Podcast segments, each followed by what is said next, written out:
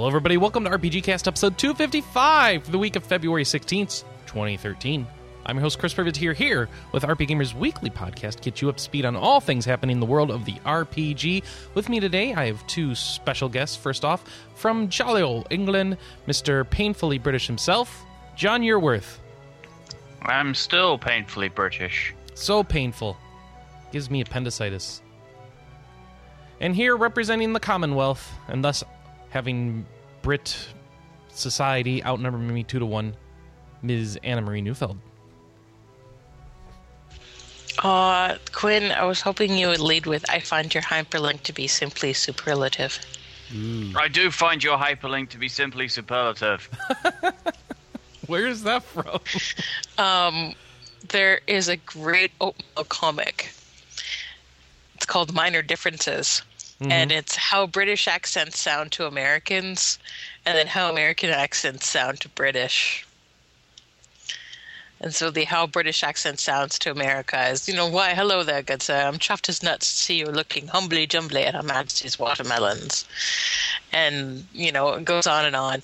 And how American accents sound to the British. Beer and vaginas, bald eagles. My penis is bigger than an aircraft carrier. Oh, Touchdown. Oh boy. That's Yes. yeah. Okay. Uh, well, we got a big show for you today, so we should jump right into it. First off, with recently played, I'm going to lead you off because I've done the least amount of interesting stuff.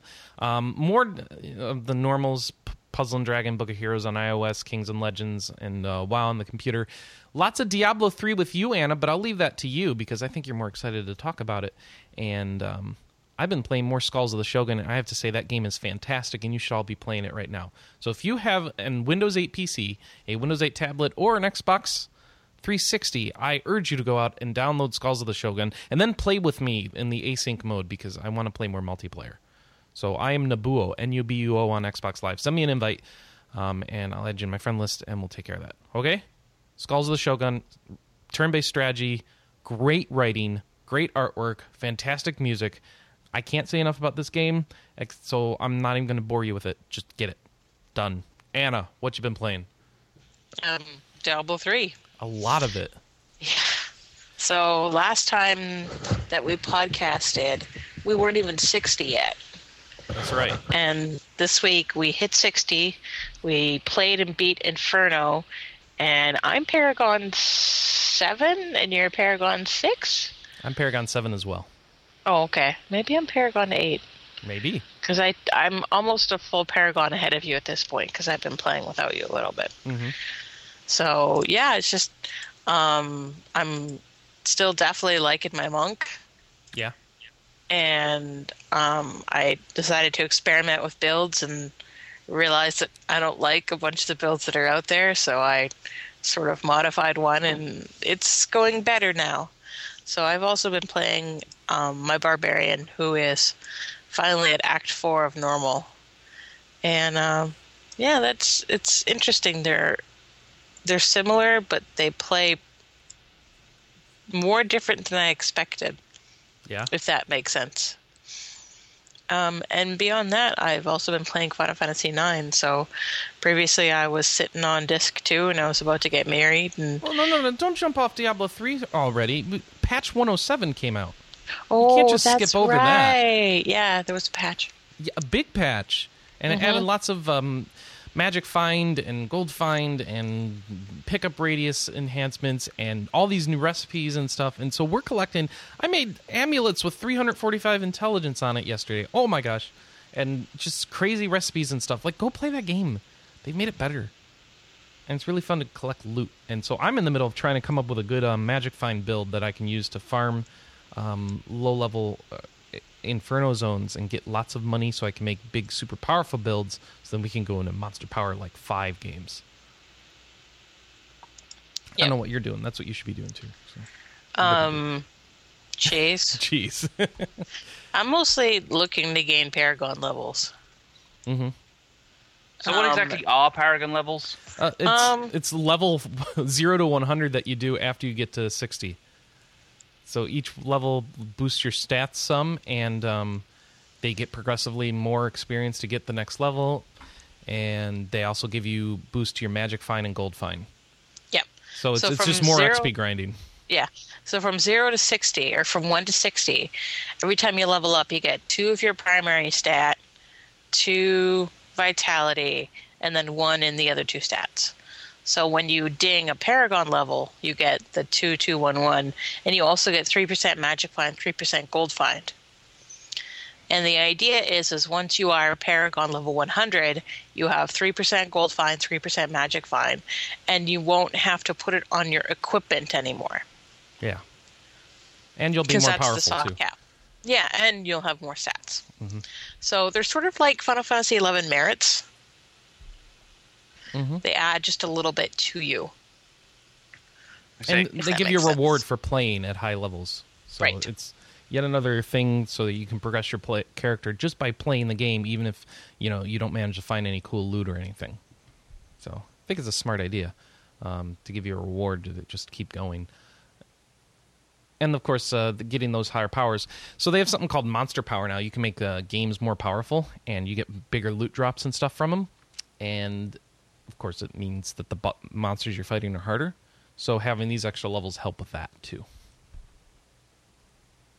because what they've started to do is um, in this patch there is um, new bind on account equipment that you can craft and um, chris actually was really lucky he got a recipe that matched his character he got an intellect amulet the problem that i'm having is is i've gotten a couple of the new recipes to drop but both of them have been of strength and i need of dexterity so we are still looking for good recipes for me. All right. Um, cool. So Manny just joined the call. Hi, Manny. How you doing? I'm doing all right. How about you? All right. Doing good. Doing good. All right. So what have you been up to? Anything playing wise this week, Manny? Uh, I just finished off that last little bit of DLC in uh, Saints Row. Ooh. The Trouble with Clones. That's probably the most interesting one of the three. You get superpowers for the duration of the mission, which is great. Super strength. You get a fireball spell, like fireball ability, and you can run as fast as a car drives. So Oh, nice.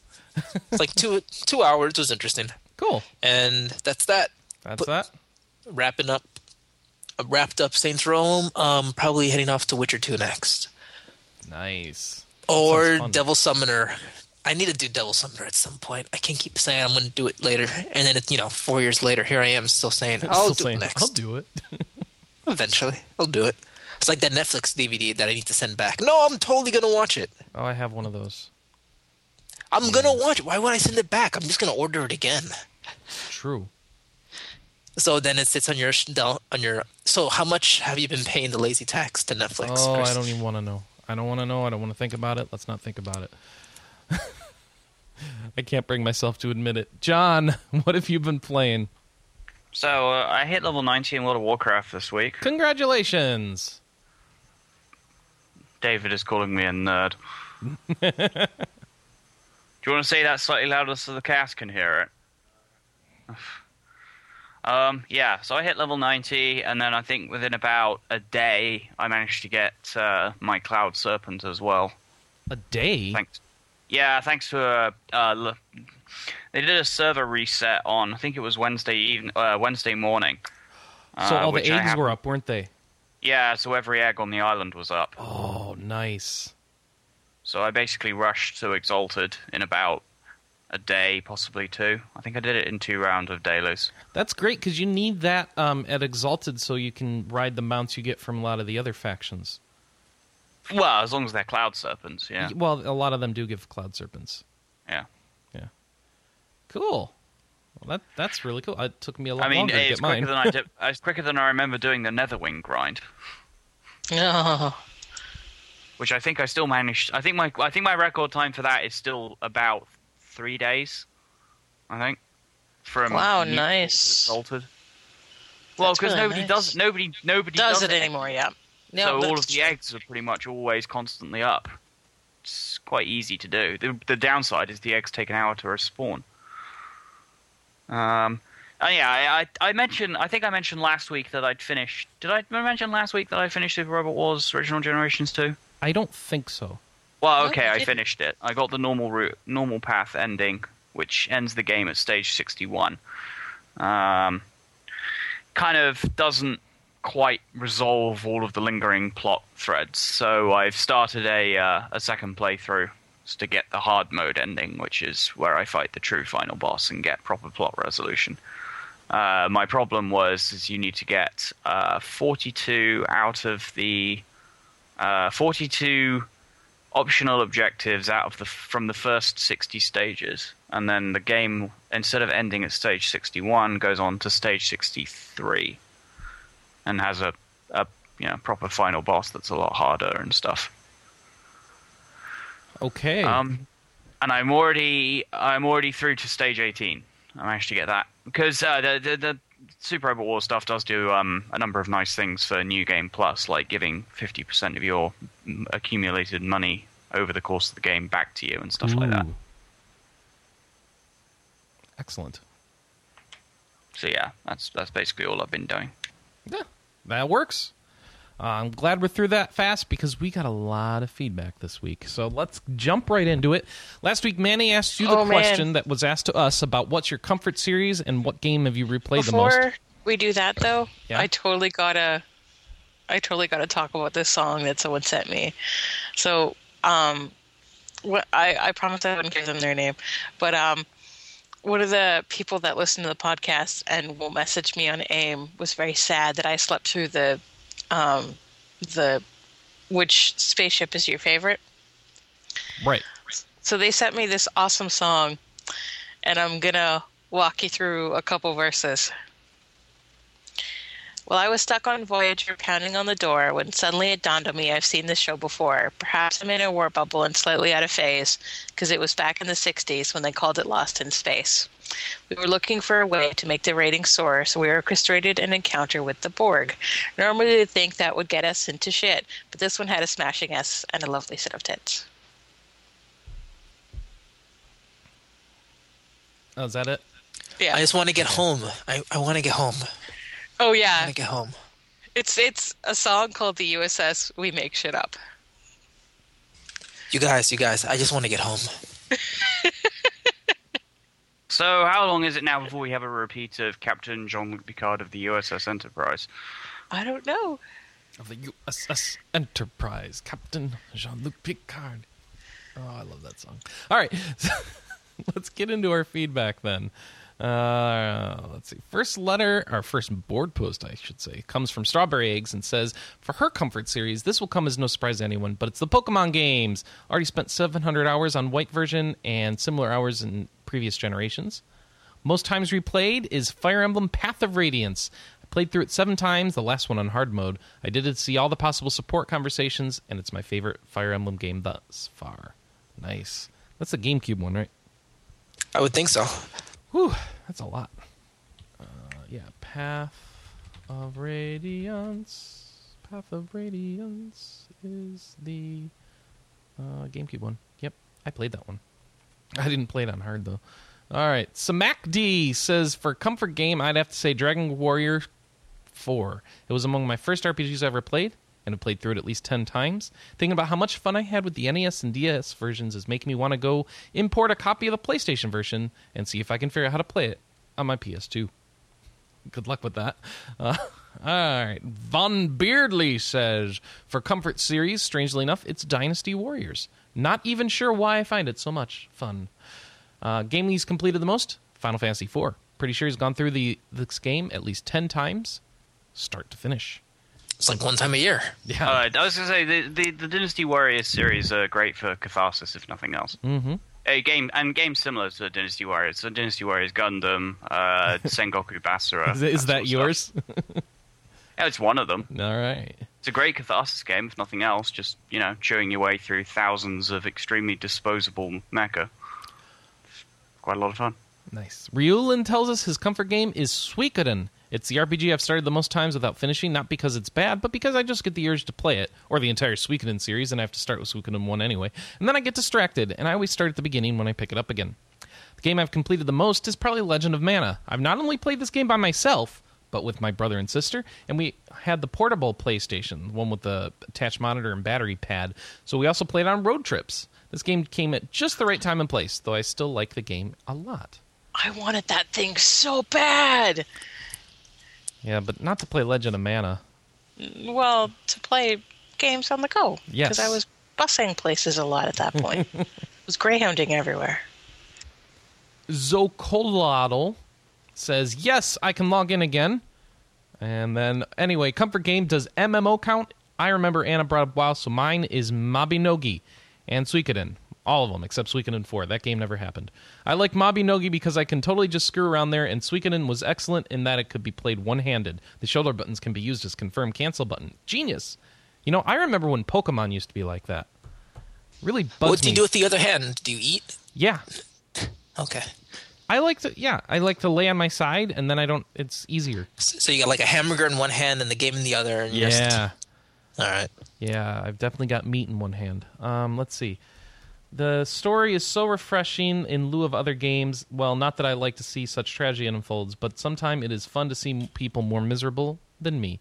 Speaking of Suikoden, let me shamelessly promote um, Facebook.com slash Suikoden Revival. It's kind of our Operation Rainfall, so yeah. Oh, and those Vandred ships, the ships are called Dreads. The robots are called Vanguards. Hence, they combine to Vandreds. Another Mecha Geek note, so this is for you, Quinn. Nadesico is was truly awesome. I never liked the actual ship though, but I love those cannon fodder Federation ships. They have style. Man, a lot of people really love Suikoden. Yeah, They really hit people, our audience. They really hit them at the right age. it did. Uh, he has a question for us too. Has anyone on the show panel ever made an AP, RPG using RPG Maker? And I think the answer is no across the board, right? Um, Quinn, maybe. Jon, Sorry, what was that? has anyone on the show panel ever made an RPG game using a program like RPG Maker? Uh, I haven't used RPG Maker and I haven't made RPGs. Uh, I've made a couple of other simple games, but they haven't been RPGs. What did you make them in?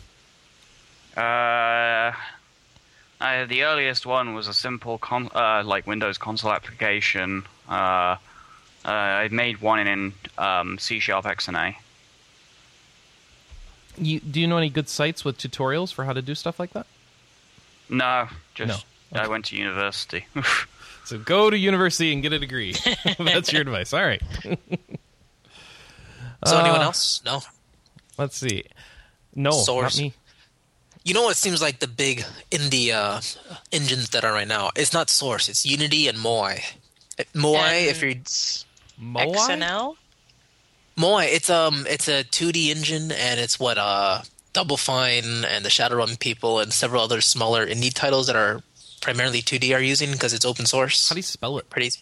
M O A, like the head from Easter Island. Oh, okay. MOAI? Okay. Yeah. and of course Unity, and because Unity has that uh, that asset store where people are con- constantly contributing assets that you can just sort of has like a very uh, drop plug and play kind of nature. You just drop in assets you want, and they have that new in- that new uh, animation system that you can apply across all your different models. Yeah, it seems like these are you know, pretty pretty easy and everything. It's easy enough to get started, but of course, if you really want it to shine, you got to spend some time with it and sort of, you know, make your custom code. But you know, that's for the experts. Cool. D- are there places people can go to learn those? have to be. Well, I think the good thing about you, I don't know, what's the license for? You? I know Un- Unreal has a thing where you can just download and start playing with it, but Unreal seems a little bit advanced, right? I bet you Unity has something like that too. I bet you it does. And if you just like the way that Brian Fargo talks and all these other people talk, like from uh, you know that game you backed. Uh, it seems like everybody's using Unity. What's that game you backed? Uh, Republic or Republic. I don't know how they pronounce it. Yeah. Yeah, they're using Unity. It's just it's easy to store. Come in. Hell, uh, remember that story we had? Brian Fargo's having the community build his art assets for him. Oh yeah, that's cool. We did. And so, yeah. So, of course, I don't know. Is RPG Maker still the worth trying to learn at this point, or do you think it's better to get on some new tools? I, I don't know. It's on Steam right now. It, like recently came out. They got a new update or whatever, and so it's easy to get into. It is, but can you push that to mobile as an indie dev? I think that No, that's a I'm, big thing. maybe that's not what you want to do. Maybe you just want to make a game, and then uh, move right, on fair from enough. there. fair enough. you know? If you just want to make a game, you're right. All right. I was just thinking like grassroots. I want to get into this right now and start learning. Well, you're ready to make your fortunes on the iOS store, and I think maybe they want to start a little bit smaller. All right, guys. Here's my game. I want you to kickstart me. It's uh, I need about two million dollars, and your reward here is a heartfelt thanks from me. And the game is to be determined at a later date. Oh, that's what I forgot to mention next last week. I actually backed something on Kickstarter. Would you back? I Is this your backed first back? Delver's. No, not even close. I backed Delver's Drop, which is like Link to the Past graphics and gameplay mixed with like a, a room puzzle game. We saw it at PAX. mm-hmm. It was in the indie booth, like across from Muteki. And I think Michael might have gone in and played a fair bit of it because that's pretty much his kind of game. And so, yeah, they they came out of the indie booth and they had lots of positive feedback. So they were like, "Let's kickstart it and get some money going." And um, it's coming out this year, so I'm pretty excited for it. So I backed it. Okay. Um, Oh, it's Pixels guys- Yeah, the guys that um, make it are friends with Doug. They used to all work in the same studio together. So It looks quite nice. The artwork's really good. yeah, yeah. I mean, I like it because it's colorful and um, you know they're super open to feedback, and I like you know there was stuff that they left out of the original um, Kickstarter, like important information, and they've been really good about updating and getting out more information to people. And they actually added a new tier based on people's feedback, so that was really cool. So yeah, go back to that. Oh, you're saying. If anyone wants to know, it's uh, just go. You know, Delver's Drop on Kickstarter. Their goal is seventy five thousand, and they're currently at thirty one thousand five hundred seventy nine, with twenty four days to go. Is it Oh, like and it's for every platform. is it just a, a Zelda game or is it like an infinite random generated thing or A little Seems bit like a of Zelda game both. with classes. okay. Yeah. Um, so basically, you are inside of this tower and you don't know why. And when you start, you can pick one of the three classes. So you go through as much of the dungeon as you can before you die, and it's a roguelike. It's permanent death. But the next um, inmate comes down the tower, and you get to retain some of the things that you gathered with the previous character that you made. Ah, okay. So it's roguelike, but you retain some progress. So you make progress. Yes. Cool.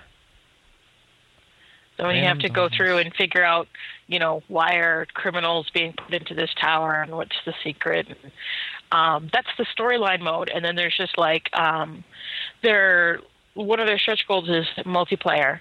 Um, but there's also basically like a, a never ending mode, like a, a, a death mode. Basically, you go until you die. Cool. and it you know they just randomly threw all the different puzzle rooms and stuff at you with no storyline insert or anything like that. It's just puzzle puzzle puzzle puzzle. It gets increasingly harder until you eventually kick off. Okay. so yeah. Some rooms are going to be puzzles some rooms are going to be enemies some rooms are going to be both and then there's some secret rooms and interesting rooms and i'm looking forward to it. It sounds really fun. And they think it'll come out in October, and then the uh, mobile versions next year in February. So there you go. Go check that out if you want on Kickstarter.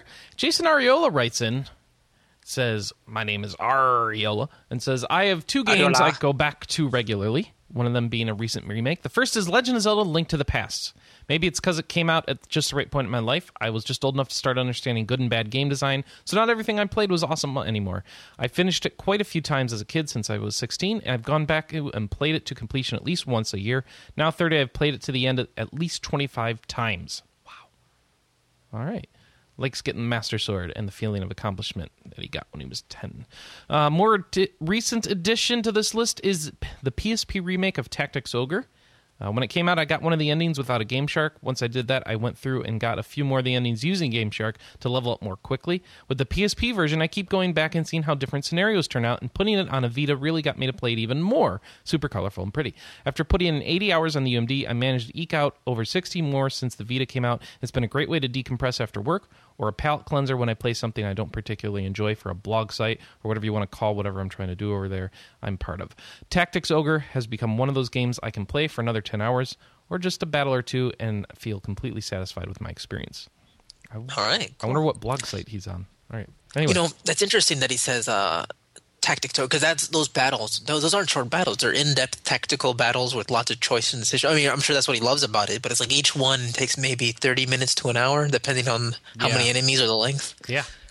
So replaying that one quite a few times, like I could easily imagine that's like like 40, 50, 60 hours each time. But at the same time, you have you could focus on just one battle a time, and so it makes Yes, it really absolutely. easy to pick That's up what and makes it so- down. Yeah. It doesn't mean he never said he did it like over a month period. Yeah. Hi there, guys and girl. I would like to know your thoughts on both of the Dragon Age games, what they did right and what they did wrong, and what you feel they can put in Dragon Age 3 to make it a Game of the Year contender. Thanks to you all, and keep up the good work. P.S. I imported Persona 4 Golden, I have to say 40 hours in, and I'm loving it. It's all thanks to you guys. Well, you're welcome. Um, Persona 4 is an awesome game. Dragon Age. Um, I've only played uh, a lot of Dragon Age 1. I only played the demo for 2. I can say I love 1 and I want 3 to be more like 1. Just do the same thing they're doing in 1, just do more of it in 3. Keep going with a great story, technical um, interface that's reminiscent of the old Baldur's Gate games and all Yes. that. And I know none of it's going to happen, so I'm depressed about it. so basically, just make a modern day Baldur's Gate with multiple uh, origin stories and multiple. Yeah, I mean, just Multiple good voice acting and lots of little stories that are interesting happening around you that you can discover in the city if you choose to invest the time in it, and and great background um, stories and, and all that sort of stuff that is just rewards you for digging in and just wasting time in it. You know? The big flaw with uh, Dragon Age 2 is that it got further away from that. Yeah. You're you're a one set character for the most part, even though you can change your appearance. Is kind of super. It's really just superficial. You're Well, you're it- they tried to make it about a single character story, whereas I think the Baldur's Gate games and stuff flourish because of all the stories going on around your character. yeah. If that makes sense. Yeah, It was yeah, Hawke. but I think it's flourish. Okay. Yeah. I was just thinking, like Hawke is just you know the Shepard analog for them. Like Shep- Mass Effect was really popular. What if we did that with the Baldur's Gate? I mean, our fantasy RPG. They, I think they basically wanted Mass Effect every like every other year. If it was like Mass Effect 1, I'd love it, but not like Mass Effect 2 or 3. But it was like Mass Effect. It was just Mass Effect Two in a fantasy setting, right? Oh. Uh, Oh, you mean uh, Dragon Age 2 was? yeah. Oh, yeah. I guess. I didn't play it yet, so. I mean, the structure, the, the who the character was, and the, the problem was they tried to. The reused assets was the biggest complaint, right? Uh, yeah. That's the one I heard the most. Well, three should be interesting. I mean, it's a brand new engine, next gen title, and they say that they're taking their time with it. It's gonna, for the most part, it's gonna take place in uh, fake France. You know, it's gonna a star like an, an Orlesian, and uh, I don't know. Based on those, there were surveys out there that that's sort of hinting at where they're going. And like Great Inquisition, and you're part of an Inquisitor group trying to like root out heretics or uh, evil spirits or part of the magic group and I, I, I guess what the, I honestly I don't know where EA is going. The, with their mandates to put in multiplayer and everything and, and microtransactions, I don't know how it, would, it might end up turning out. The game's going to be crap. Just. Uh, the long and short of it, if you want cool, innovative Western RPGs, just watch Kickstarter. That's what it seems like right now. Or wait for Bethesda to do something. I don't know. So you have no confidence at all. Well, we'll know No. by this E3. Yeah, I guess we will. Yeah, we'll see it there. All right, Brennan writes in and says, "Hey, my comfort game is Final Fantasy X. I beat it, including all but one or two of the Ultimate Women slash Limits Break side quests at 113 hours, way back in 04. I've started it several more times, but I am dying for it to come out on the Vita. I would irresponsibly shout all my disposable income to buy a Vita and memory card if Square Enix released Final Fantasy X HD. Well, we know that they are, so um, you'll get to do that. So yeah, my they are. Ha ha ha. so my question is, what do you guys think is the holdup as far as the release of more PlayStation 2 classics like Final Fantasy X for the Vita? That's on Square Um, Enix. part of it is programming. You do actually need to modify it, and the problem is, is um, I mean, it's less of an issue when you have Square Enix, where your publisher is your developer. But I mean, something like uh, I don't know. I don't. I don't want to give an example because that would be inside, you know, politics. But um, Yeah, there are just there are games that it's like the the North America publisher may go to the Japanese developer and be like, "Okay, this game sold super well for us. Let's put it out digitally." And you need the developer's help to do that. And sometimes developers just, "Nah, no thanks." Mm-hmm. So yeah, I don't know about Square Enix, but when you talk about games that are developed and published by two different studios, it can often be just laissez-faire that is holding it up. Mm. I think with FF10, I think Square Enix just sort of said when the Vita came out, like, yeah, we should probably port that there. We can make some money.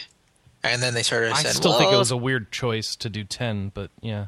and then they said, oh, I guess it's going to take a little bit of work. And I think they just sort of like sort of lost. I think they saw a squirrel in the park and chased after it instead. Well, it's coming. But yeah. I just don't know when.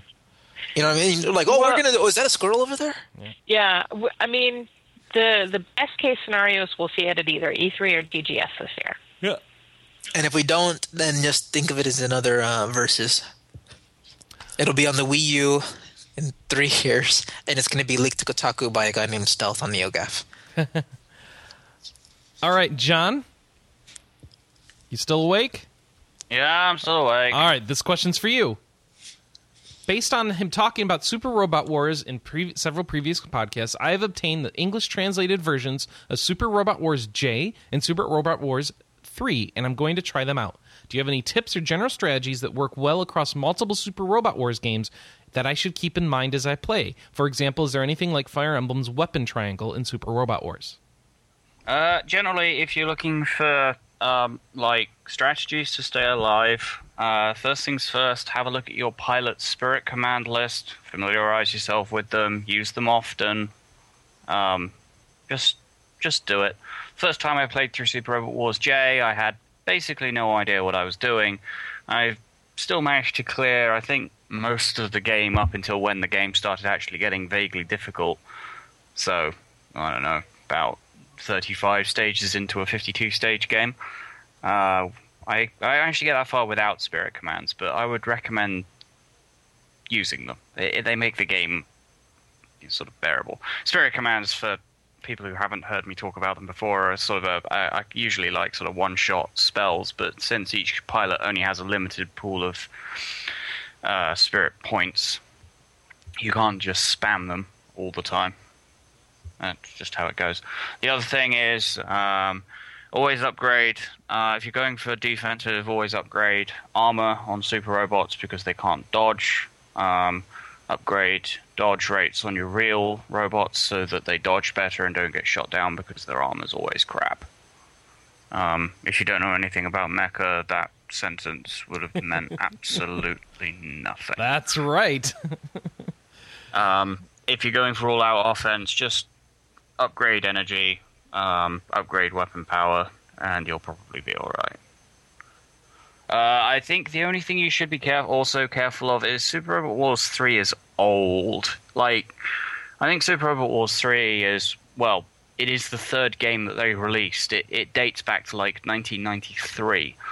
Super Robot Wars J at least came out in 2005 after they, you know, refined the systems a bit. Just, you know, don't expect Super Robot Wars 3 to be a, to be as good as J. Too old for like, modern gamers, would you say? It may be. I just Okay. think that the, the series has introduced like too many quality of life improvements since some of the older games. Now So that that probably annoys the crap out of people who really enjoy the old games, the the old SNES ones, for example. But um, So Yeah. let's say I, I want to get into it because I heard so much about it. Which is the best one to jump in? The absolute best one.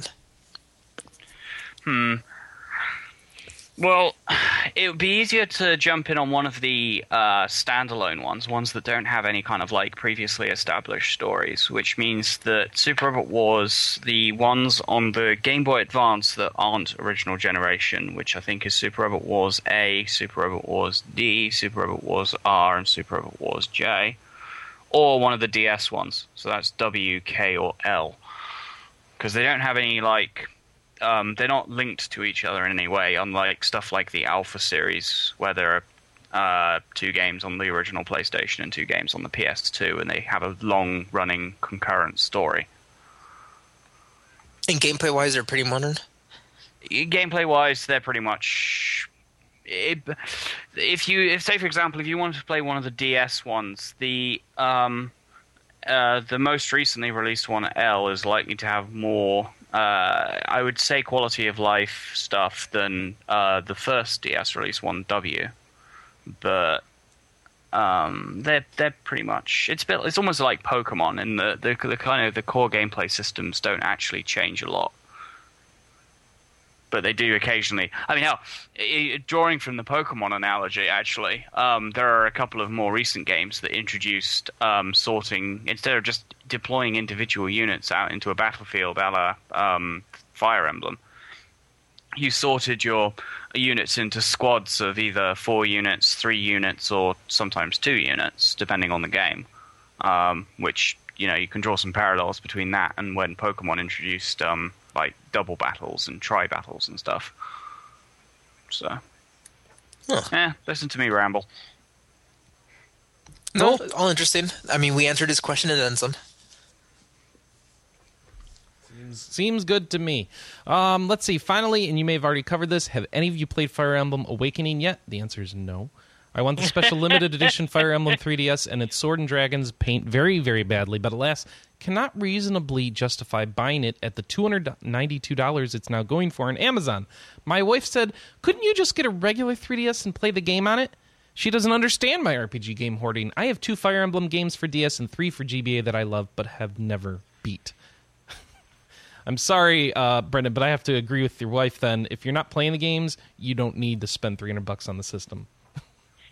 So here is the dilemma that Chris and I are having: is of course um, between GameStop um, breaking street date like a week early in um, several regions, and Nintendo underprinting for demand for the physical copies. There aren't any anywhere. And people have been like, "Oh, well, you can just get it on the eShop," which unfortunately for us doesn't work because we both want to play the game. So we could buy it twice because we want to play it on our own 3DSs. But Wait, uh, it doesn't have multiple save files? Yeah, Oh. three. So couldn't you just one you do it, Chris, and then pass it on to Anna? I don't want to play on her 3DS. And he She's doesn't got the want to share tiny. his. She she has the Pikachu 3DS. I don't mind sharing mine, but it's not here. It's not with you. She wants to play it now. She's in Canada. I, I want to see, play it later. I'm in Wisconsin. It's it's ridiculous. But if you were like living in the same household, you could easily put yeah, on I your mean, 3DS. after we get married, this is going to be less of an issue. But right now, it's like mm, this doesn't work really well. Yeah, I understand. At first, I thought it was like one of those cases where Nintendo was notorious for only putting in one save file, and if you want to start over, you need to delete all your old data. No, no, Nintendo used to do that a lot. Right. Yeah, Oh, that's no, fine. I know. Um, Though I, honestly, with Fire Emblem, I like to have lots of older save files around just in case. So, I mean, we may end up getting two copies in the end, but for now, we want one physical one. Yeah, um, that would be really nice. At least one physical one, and um, it's cut. I'm getting it through Best Buy, who's shipping it from another store. I found a place that had it, Anna, a Walmart. It was only 45 minutes away. Yeah, but I'm okay. You don't need to drive quite that far. So, You know, the closest Um, Walmart to me is also 45 minutes away. really? Well, he's Absolutely. in he's in was L.A. So Oh, yeah. Yeah, we don't. that- Apparently, uh, we only put our WalMarts in the bad areas. That makes sense, actually. all right, so there's an RPG weekend over at GOG. Brennan also tells us so. Go over to GOG.com and you save lots of money, including getting Witcher 2 for 10 bucks. Oh, if you guys want to talk about sales, I got a better one for you. Oh, what's that? Okay, so f- from Friday to Monday, President's Day, President's Day sale at Best Buy. Lots of games, really cheap. You can get Pokemon uh, Black and White version for fifteen dollars. Black and White 2, right? Yeah, Yeah. you're right. Black and White two for fifteen dollars. Uh, Epic Mickey two. I know we covered that briefly on the Wii for twelve dollars. Yep. Uh, Darksiders PS3, Xbox, fifteen bucks. That's the cheapest I've ever seen Darksiders two on the consoles. If you're interested. Nice. and that is an RPG, and it's a decent game. Uh, Paper Mario Sticker Star, twenty dollars. Professor Layton, fifteen. Kid Icarus, fifteen. Skyward Sword, twenty. Uh, Borderlands, thirty. That's a little pricey, but yeah, those are some pretty good deals. If anyone's interested, it's Best Buy, all weekend, and a lot of oh, and these all have free shipping. Nice. So if you've been curious about Darksiders 2 or even Paper Mario because you heard it wasn't much of an RPG, I think now is a great time to jump in. Especially in Darksiders because I don't think THQ is going to be making any more copies of Darksiders. All right, well, let's cover the other discounts this week since we're into this now. Sega has dropped the price on a bunch of PSP games Alien Syndrome, Crazy Taxi, Crush, Sonic Rivals, Sonic Rivals 2, Super Monkey Ball, and Valkyria Chronicles 2. That last one's down to 10 bucks. Oh, really? Yep. Where can I get that? PSN, of course. Okay. And uh, Infinity Blade is free on the iPhone through February 21st. That's right. I remember a lot of people weren't sure about this if it was right for them because it was like, well, I don't know if I want to spend any money on a, on what's it called, on Punch Out, Fantasy Punch Out. But hey, for free, give it a shot. World of Warcraft, all their titles are on sale right now. Five bucks for the, the battle chest to get the basic collection of WoW. Cataclysm for ten, Mists of Pandaria for twenty. So if you've been waiting to upgrade, go get that for twenty. They got a new patch coming, so great time to jump into Mists of Pandaria now. And Square Enix has a big old sale this weekend, right? Um, I think it lasts through the weekend. Uh, they they had a bunch of uh, titles for sale on their eShop, and I'm just trying to bring that up. Enix store, uh, including uh, I think Hitman Absolution was on sale, and what else was on sale? Their page sucks.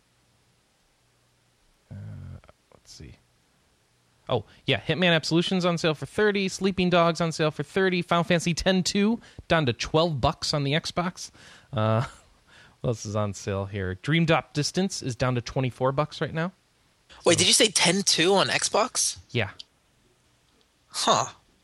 I didn't know that never came out on Xbox. Yeah, came out on both. Huh. Go fig. Um, I wonder if it's Wait, on... you mean 13-2? Yeah, I'm sorry, 13.2. Okay, Did I was say about to 10 2? I meant Yeah, to say you said 13 2. 10-2. Theatrhythm also on sale, $18. So, Risen 2's on sale for 24 Heroes of Ruin's on sale for 18 Big ol' st- go to the Screenix store, Google that, find it. Their website's weird. You can pre-order the Final Fantasy 11 expansion while you're there. Because that's what you want to do, right? All right, so that's our sales. Jason writes in and says, "Hey, okay, you guys wanted feedback. I've been meaning to write in, so here you go. Two Worlds Two. Pick this gem up over Christmas for five bucks on the PSN store, the Velvet Edition. Great game, even with some flaws. It has been a hell of a lot more enjoyable than Skyrim. Wow, I find that that's a big statement. Well, Um, it's because I, should- I think we should preface that. He said, first off, I'm, I'm sure you're all going to hate these RPGs I've been playing, but I love them. Okay. so that's that's what this section is called. All Games I'm sure this cast hates. Yeah. Oh, yeah. Oh, wow. No, Two Worlds 2 was fine. I think t- I play uh, quite a bit of Two Worlds 2. It's an interesting title. It's a, it has its quirks, but I think exploring that world was fun. Like the the, the plains of Serengeti. It, it's for five bucks. a lot of people say it's a good game and the dialogue he says is great the equipment customization he loves and the spell creation system story wise we've seen it all before so nothing really new here. Okay here's where i disagree with him. His second Okay. choice white knight chronicles 1 and 2 that's right. Damn these are great games. No you're wrong. These two have everything that people complained final fantasy 13 was lacking. No they Giant have robots. nothing. They have nothing. They have nothing Final Fantasy 13 has fun. This doesn't. I did not play White Knight Chronicles 1 until I bought White Knight Chronicles 2, which comes with it.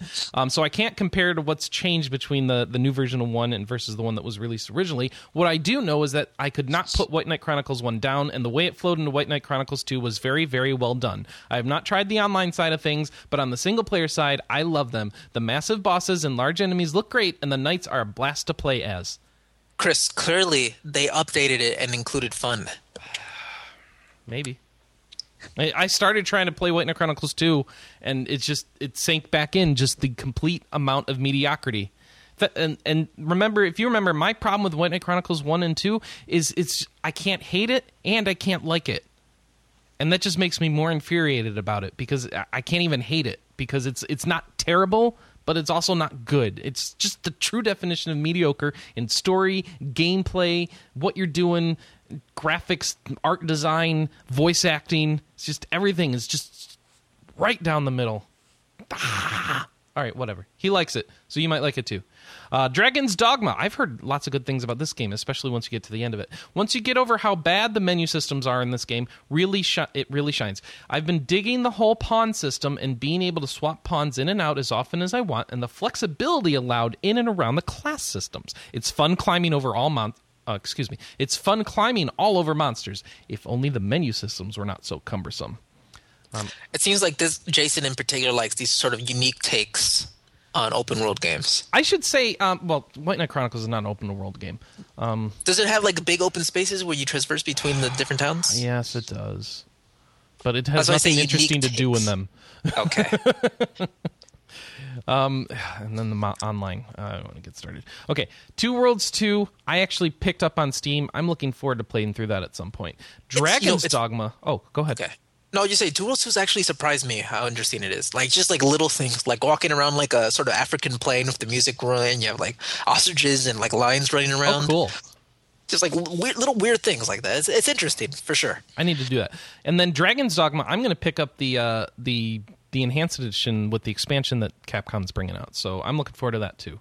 So I don't think we hate all the games. Just I don't particularly care for your middle choice. Oh, and it seems like Jason included his PSN tag. So if you want to add him, I'm guessing that's why he uh, I included it. It's Oh, yeah. Night Calm. Night Clam, And I, oh, Night Clam. You're right. N I G H T C L A M. If you want to hang out with Jason. like the food. All right. First off, from RJ Kunten. First off, I must apologize for my poorly worded question last week and for not giving examples like Kimahri, Cornelius, Teddie, and Cray. I don't remember what he's talking about. Um, for a comfort game, Tales of seems to be the games I play to relax and have played the most hours in, other than the Disgaea games. Do you guys remember what he wrote about last week? I honestly can't remember. Should we check our revision, the revision history? The revision. No, no, hold on. I've got. Uh, let's see. Is this uh, from James? Oh, I do. With Ni no Kuni, I'm wondering what furry or beast-like characters from their games you like. That's what it was. Okay. And so his examples are Kimahri, Cornelius, uh, in Odin Sphere, Teddie, and Cray from Breath of Fire 4. I don't know what Cray is, but okay. All right, so there was his there was his examples. Uh, for comfort game, he picks Tales of games. Uh, they're the games he plays to relax to and play the most hours of, other than the Sky games. Um, and he has a new question for us. What is your favorite type of character development in RPGs right now? Be it point based, purely the skills and stats gained by leveling, skill and stat point by choice when you level, or skills going up by usage, like in Elder Scrolls. Hmm.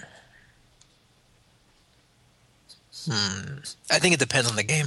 I know that's a that's a cop out answer, but if maybe if it's like a if it's a Skyrim, I'll want to get better at the things that I'm doing constantly and not have to worry about like a tree to build up it, like you know, just like useless skills in a tree that I'm never going to use. But I wouldn't mind manually allocating points in a Skyrim either.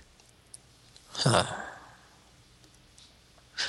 It's interesting. Like I don't know because you can go too simplified. With, I, I don't even know if it's simple. The one thing I don't want to do in Skyrim is just have set like it's already to- Oh, classes. for Absolutely me. don't want yeah. classes. Yeah, no. Yeah. I want to choose whether it's by what I do or how I allocate. Yeah. You know, honestly, I don't even want classes. I'm kind of over classes. Period. I it's like the most important choice you make in the whole game, and you make it before you know anything about how the game plays or the world. It's like, okay, I'm going to be a knight, and then you, you find out 30 hours in, man, being a knight really sucks. So I but I find guess I'm a knight. I find allocation systems like in Diablo 2 to be very stressful at first, but then I end up loving them for games that I play for a long period of time because they are the most easy to exploit and make characters that break the game, and that's what I like to do in those sorts of games. I liked Fallout, where it wasn't necessarily getting better at the things you do, but you get experience for a wide range of actions. Uh-huh. and then you just put points wherever you feel like. Like Mm-hmm. you know, I've been picking locks a lot recently. I can really get better at picking locks, and then of course I love the perk system. I, I just love the idea of like these little perks to sort of break the game slightly in your favor. Fallout has just a great character system, and I, I hope they're copying. Well, I hope they're. What would it be? Bringing it back for Wasteland 2? How how does that work? Because like Fallout came from Wasteland, right? So I think they have a similar system. They call it Yeah. the classic system, and I think it's very much the same manner. Then you get perks. I think. I hope you get perks. I don't know. I just really like the idea. Like, okay, now because I pick so many locks, that if I break a pick, if I break a lock, I can re- I can try again. Fantastic. Jon, You Anna, just give me a quality of life. yeah, Jon, Anna, do you have any input here? Um, I liked it. I played like a little bit of uh, Live, and it was like as you did stuff, you got more powerful in it, Yeah, right? yeah, Is it like that's like that in Skyrim too, right? yes, Yeah, that's cool. you like that? Okay. You know, I will say the exception though is where I get where I'm okay with just picking a class and going is uh, a game like Torchlight or Diablo. Because I feel like the classes have to experience. Okay, I'm going to play this class now and get this experience. Okay, now moving on to the next class. Yeah, and see, I Now, the kind of like cool thing Diablo more with the point allocation. But yeah, go ahead. the thing that I like about Diablo 3 is um, the male and female of the same class are a little different. They are. Their Oh, really? stories How are so? different. Oh, their stories. Oh, are Their, different, sto- okay. their stories are different. Oh, but that's not leveling. Sorry. Yeah, I got changing the subject on us.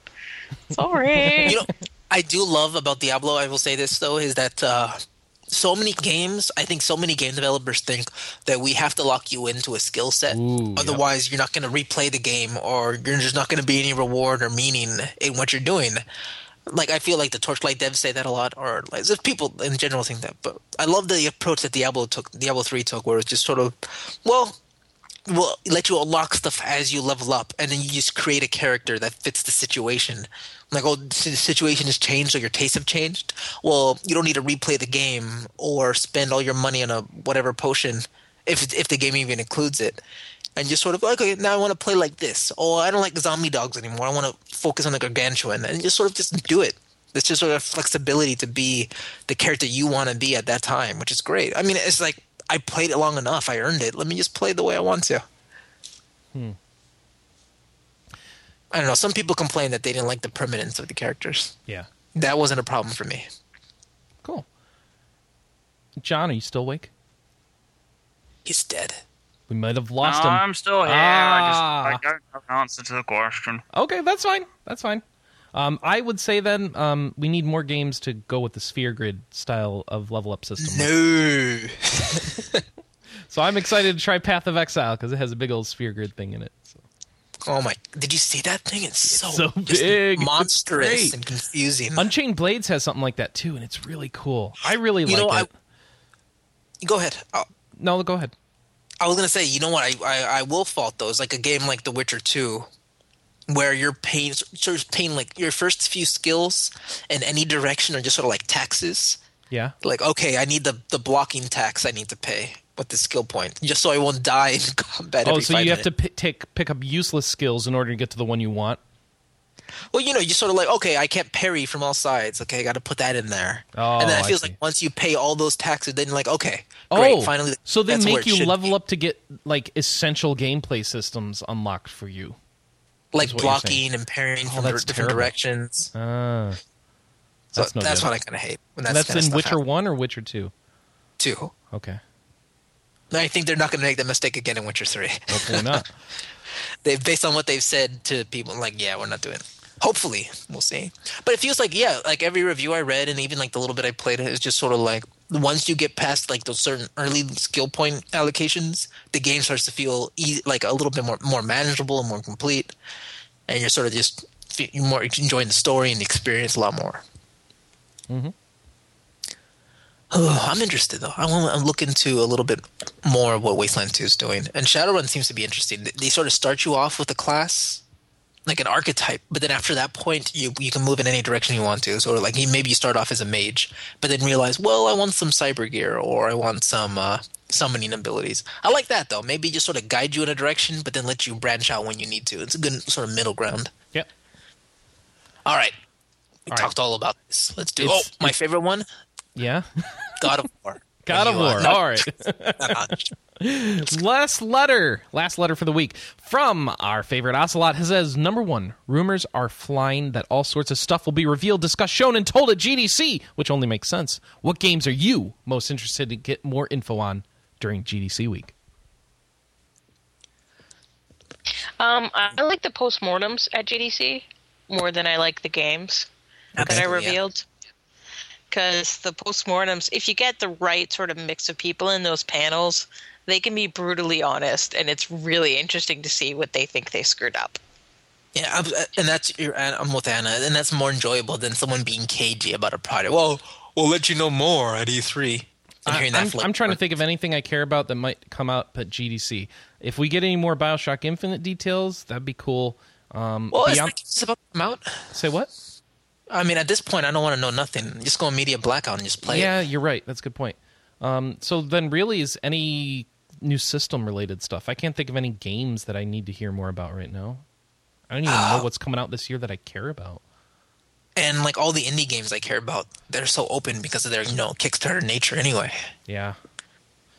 So not, not I'm not that I'm not that expectant of big bombshells during GDC, especially with Nintendo Directs coming out and telling us everything going on anyway. Huh, well, maybe I- I'm just thinking like the the three biggest RPGs right now are all next gen titles, two from CD Projekt and one from BioWare. Is there anything else on the horizon? How about just tell us about RPGs at GDC? Yes. Any RPG news at GDC? Yes. I can honestly. Can you think of any more than three at this point? I'm trying to think of uh, nothing really. I, I think No, everything's waiting for like new system announcements. Yep. All I can think is Cyberpunk, Dragon Age Three, and and uh, Kickstarters Witcher. are the big ones this year. But you know, like like we said before, you you get emails about that all the time. exactly. I, I I get so much info on them, I ignore them at this point. Oh, Project Eternity is really bad at that. what? Too much They're info? like update fifty seven. Oh, I'm glad I didn't put any money into that one. All right. Um, Aliens Colonel Marines just released. Apparently, Colonel Marines. Colonial Marines, I guess. Apparently, it's quite bad, or so the critics say, which makes me wonder do you guys like reading or watching low scoring reviews? Sometimes I find them hilariously awesome, even more fun than good reviews. What's the funniest slash best one you read or watched or written? Zero punctuation. Ah. Well, those are purposely co- comedic, right? Uh, yeah. Sure. Or when he likes a game, he'll make you feel bad for not buying it, Ah, okay. supporting it, like Psychonauts, Okay. Yep. I think and he'll berate I the think audience the for. fun, I, I think the funniest review, negative review I've ever read, uh, is RP. I think it was uh, RPG.net's review of a particularly bad tabletop system.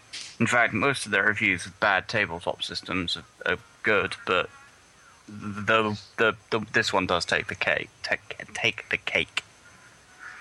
I don't want to mention the system though because it's horrifyingly not safe for work, and well, I don't wouldn't want to draw more attention to it. Okay.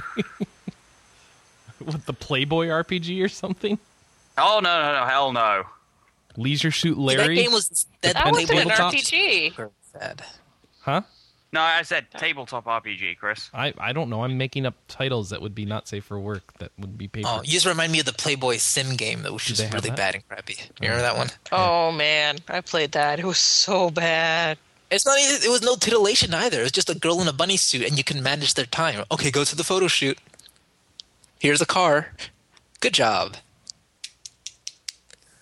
All right. Uh, let's see. Oh, oh, about Colonial Marines. Have you? Has anyone seen any of the reviews for that?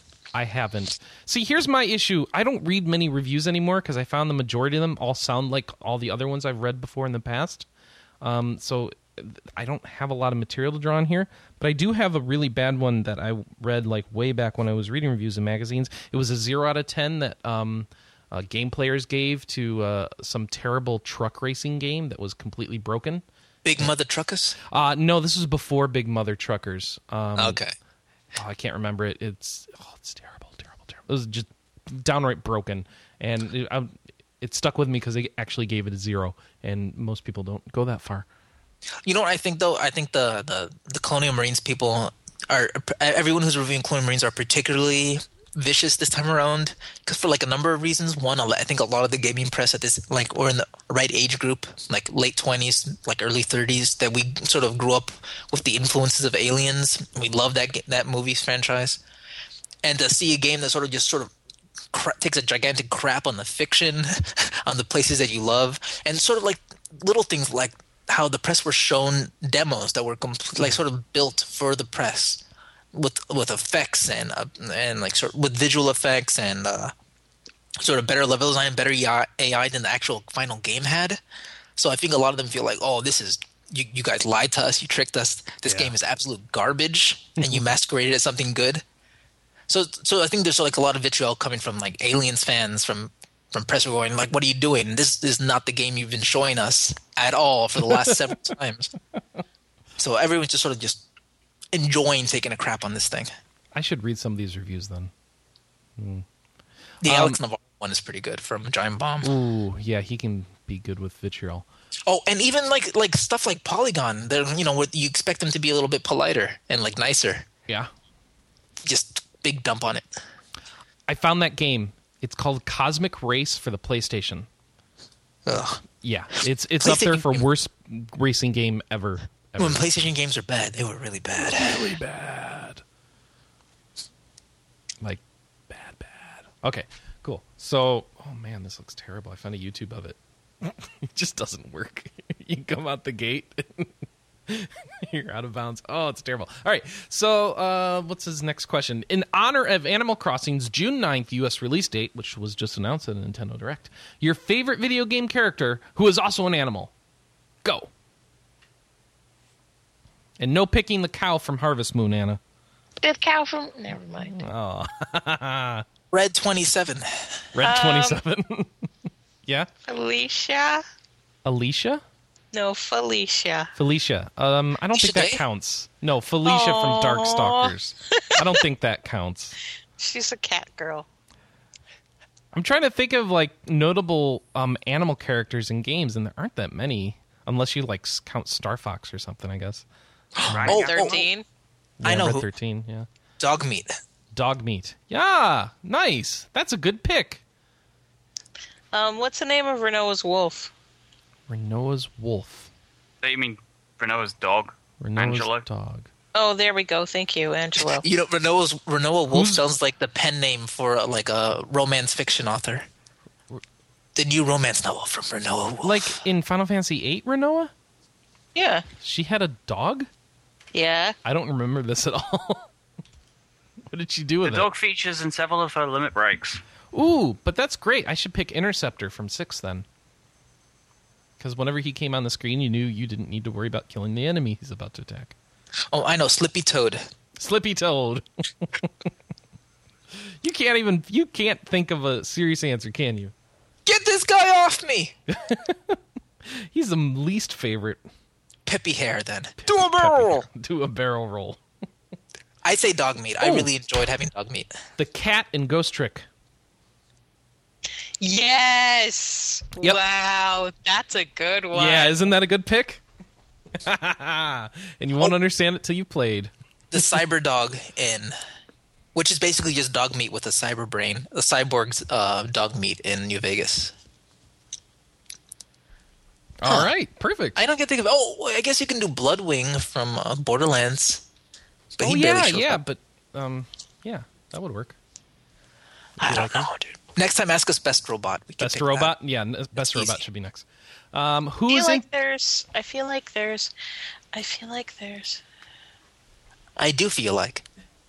Mallow, Mal- he's a cloud creature. He's not an animal. but he's a frog. I think. Hmm. I think we're Does looking like. Cupil count? Say what? Does Cupil count? Cupil. I don't know. Sh- come on, come on. Jon knows what I'm talking about. Cupil. Cupil is the little blob thing from Skies of Arcadia. Oh, okay. That's an animal, right? I don't know. I haven't seen it. It's more of a kind of silver thing. It's an AI construct. I wouldn't even say that. It's a bit stupid. Cupil. hey, look, Amaterasu from Okami. There you go. Amaterasu. Boom. That's a great Done. choice. Done. Love it. All right. Who's interested in Mario and Luigi Dream Team? Me me me me me me me me me me me. So this is spoiling some of our news, but yeah, they announced a new Mario and Luigi RPG that's coming eventually. So or this year, I guess. Yeah, right. Yeah. Uh, we'll get to that in the story. Anna's excited. I'm cautious because the last. I- I don't think that people th- thought they've been getting better in general. Yeah, Bowser's Inside Story was a bit of a disappointment. So I'm hoping that this one will not suck. So, Project Destiny is question number five. Talk amongst yourselves. And I'm going to say that's the Bungie thing, right? I don't know much about it. Me neither. So, All I know is that it's like true. I hear talk on Twitter. All I know is what Mac said on Twitter about how he's interested in it because it seems like a the true first MMO FPS game RPG. oh, okay. It's an something MMO? like that. I didn't know that. Something like that. I, I honestly, I have, I don't know nothing about. it. I hear leaked documents and like leaked slides, and I just, I, say I'll wait for announcement. There's more care. details like tomorrow, right? The 17th. I have no idea. Yeah. So I think we'll hear more about it soon. Um. So sorry, sorry, Ocelot. Hey, at least we're actually admitting we don't know something instead of Yes. pretending and Yeah, saying, I'm not "Oh, I don't think it's gonna succeed because Bungie." I'm This show's long enough as it is. We don't need to to speculate on stuff we didn't even hear about. All right, let's get into our news. And first off, Manny, um, this is cool. They released a big video of Wasteland 2. yeah, Or did we I talk about this this last week? Did we talk about Yeah. this last week? Uh, yeah. I mentioned at the end of the show. Oh, well, I watched it and it looks awesome. Yeah, you like? Oh, it looks fantastic. It's it's like going back to Fallout. It's great, like the original Fallout's.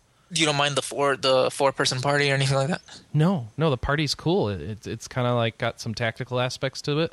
So I get to some strategy, and um, you know, this the battle system looks fun and interesting. Just it, it looks like exactly what I would have wanted from an evolved Fallout game. And it's gonna be a massive game too. Yeah, it's looking big. And liking the voice acting and the story, and I don't know anything about the Wasteland setting, but the taste I got from the video looks great. Yep. And there's greenery. Oh yeah, you know that's the new thing in uh, post-apocalyptic settings. Nobody's doing brown anymore. Brown Oh. is outdated. I think people realize that when humans leave cities, the the undergrowth sort of comes, like sort of plant life goes wild because there's no one to keep it in check or mow the lawns or anything like that. Right. So it's just you could think when they get to LA, I think you're going to see a lot more green. All right. Cool. Uh, yeah. So if you guys haven't seen this video, go check it out. And that's all I'll say because it's it's a it's a long look and it's a very good look at the game. And you even get to see how they've integrated some of their big backers into the into the game so far. So. Uh, Growlancer and Gungnir are going to Europe. Um, so if you've been waiting for those and you're in Europe, uh, twenty nine ninety nine euros or twenty three ninety nine euros. Um, what what's the what's the dot of a euro called again? Is it cents? Is it pence? What, Cents. cents? Cents. Okay, twenty nine Euros, euros ninety nine cents. cents and twenty three pounds ninety nine Pence. pence. Okay, there you go. Or- Pence and cents. I'm just gonna round up. It's irrelevant to me because we got rid of the penny. Ah, That's right. They have no other change. you, you got to pay 30 well anyway this is europe so it'll be on the psn this week so very soon and they are both uh, available this week and they are both in the department heaven series what i want to say um, so, So, yeah. Quinn, maybe you can comment on on this as um, a couple guys on the forums have been talking back and forth about the fact that they already own these games because they bought the North American versions thinking that they would never come out in Europe. And now they've come out in Europe and they have this dilemma of, well, I own it already, but I should buy it again so that they see that there's interest in these so that they bring more of them. What's your thought? I might have that? considered. I might have considered doing something similar if I had, if I had played more of my North American copy of Growlancer. Okay. Uh, Because I have done that myself, um, but for other games, like bought uh, games in English that were previously just released in Japanese that I didn't think or didn't think were going to come out or took long time. Like, Okay. uh, I almost did it for a long time ago. I almost did it for Skies of Arcadia, uh, as my copy of that is a uh, North American GameCube copy. Because Skies of Arcadia didn't come out for like another, I think it was like another year or so in Europe, and I didn't think they were going to bother. I thought they were going to. I thought they were going to pull a GameCube, uh, what they did with the GameCube Animal Crossing, and just not release it in Europe.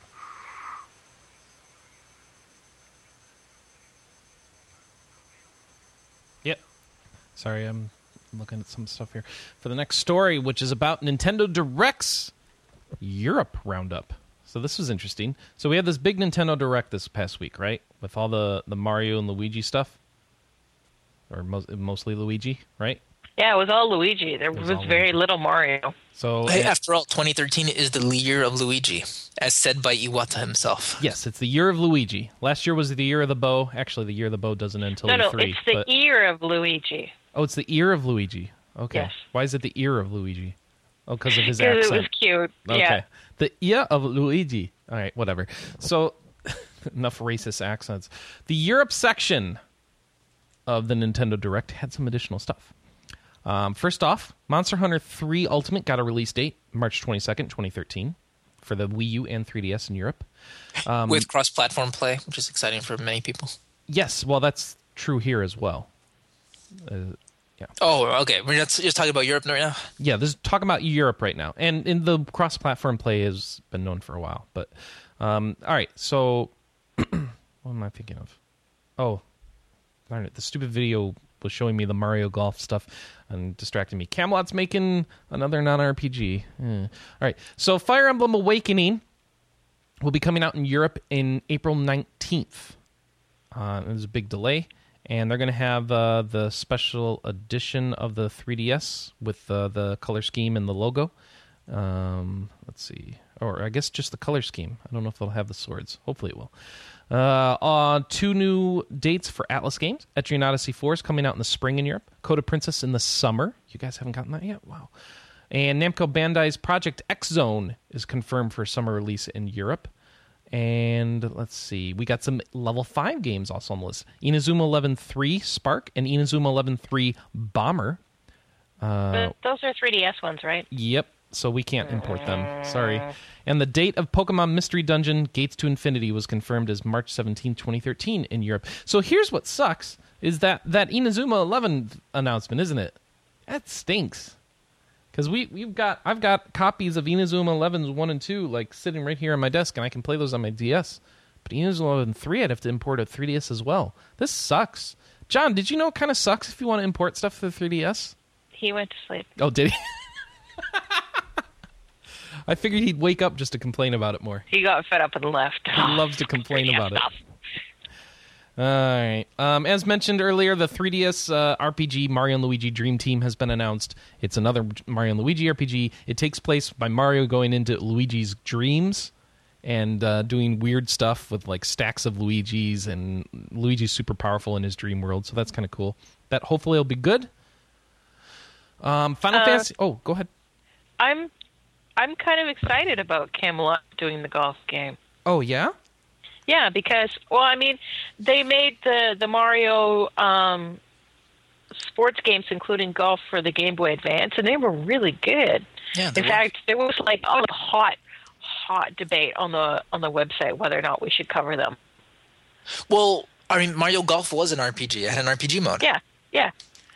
But um, yeah, there was a lot of very strong feelings on both sides of it. So we ended up not covering it, which made me sad because I was really in favor of Which it. Which other But this was games did years they ago. make had uh had RPG modes? Shining Force. Oh no, I mean we cover that. Um, which Oh, Mario Golf and Mario. Uh, Tennis, they made slightly. tennis. Yeah, yeah. oh okay. Oh, when I, when I say RPG mode, you literally you pick a character at the beginning, boy or girl, and then as you, You do matches, you get points that you put into your abilities. Does that have a 3DS eShop version? I don't think so. Okay. Well, maybe they'll put the RPG mode into this one. Well, we oh, I- honestly, I, I I don't know though. I, I wonder if they didn't show any of it because They're not doing it. Hmm. well, be, either because they're not doing it or because they want to show Mario during the big you know reveal. Right. But yeah, during the thing, there was an actual golf course. I mean, there was a resort golf course that you would walk around and you would talk to trainers and they would train you. You could wander around and there'd be like, you could look inside lockers, like you would look inside chests and find like tickets to buy new clubs. It really was like an RPG. There was like the blacksmith who was actually the clubsmith. Oh, that's great. Oh, it was a straight up sports RPG. It was fantastic. I loved Mario Golf. So when I saw that they're making Camelot's making a new Mario Golf game, I got just as excited as Anna. I should But find a copy of that. But I just I don't know if they would do the RPG mode again at this point. That'd be cool. I really hope they do. Well, if you need an RPG, there's a beta for one very soon. Final Fantasy XIV: A Realm Reborn has its beta date set for February 25th. They are still taking applications over at uh, entry.ffxiv.com slash beta slash NA. And you can submit. And um, if you have a legacy account earned by playing for three months of the previous version of 14, um, you're automatically eligible for access. So Mike will be playing it. Hopefully, we can get him on the show one of these weeks and talk about it. Bad news Gas Powered Games canceled its Wildman Kickstarter. No, they did that a while ago. No, this just happened this week. Did And- it? Yeah. And then uh, I- good news, Wargaming.net picked up Gas Powered Games. You know what's interesting though was uh hearing what's the CEO's what's the the lead guy and uh Chris Chris Taylor? Taylor. say it again. Chris Taylor. Yeah, he was going. He was doing some talks. I think was it Dice or DDC, where he was talking about how Kickstarter the money's dried up. Oh, you have Oh to. yeah, he went on Gama Sutra and slammed Kickstarter. Yeah, He he also and a bunch of asked for a million dollars. Yeah, a bunch of people, including Robert Boyd, um, made some really good comments. There was some good discussion on that article. Yeah, but it, it was just he sounded like like a such a bitter kid. Yeah, yeah, he sounded really bratty in his article. I admit. It's it's And it dried up. because- no one's Yeah. willing to give the maker of mediocre RPGs a million dollars. What the hell? And that's what a lot of people said in the comments. Like, like Right, I, yeah. I didn't. Ex- I don't. Maybe you could. You read them more, Anna, but you can. Yeah, no, I mean, I think that, you know, uh, and this is going to sound mean, but I think his game not being funded is actually Kickstarter working the way it's intended to work. Absolutely, and that's what the comments were reflecting. They said uh, you didn't explain what the game. You, you gave us a vague idea what this game was, and you asked for a million dollars, and you didn't even clarify what the game really was going to be or your intent was until halfway through. And then you you laid off all your people. In the middle of it, and then it, it went Yeah, from back no- in the game into Not even in the middle of supporting it. It was like two days after the Kickstarter started. Yeah, he, like- he fired everybody. Yeah, this is that that is Kickstarter doing what it's supposed to do. And then, It's it's, like- and then yeah, exactly. It became a, a like came a not a Kickstarter to make a game that you might be interested in. It became a Kickstarter to save our studio, please. Yeah. And then people didn't want to save his studio because what we spent a million dollars, and are we even sure we're going to get a game out of it? yep. So it was interesting though. But What's what's a studio that you would save? Would would you think THQ going up on Kickstarter would have done something? I don't want to save a No. studio. Okay. Because, Because a studio it- that needs So has- does that mean you has- want Kickstarter to be focused on products then? yeah. maybe projects or pro- or maybe bringing the studio getting a studio together to make a project but like saving on one that's failing i mean all we're doing is just throwing more money at an institution that's clearly uh, dysfunctional in some way Well, maybe, but it, it could also be the chance to get it functional again, right?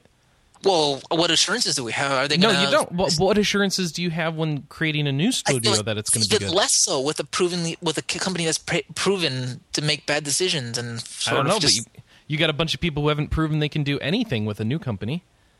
I think it's the difference between aspirational, be, Okay. being like, oh, these old guys are getting back together. They know what they're doing, versus, oh, these guys failed. Let's give them a second chance.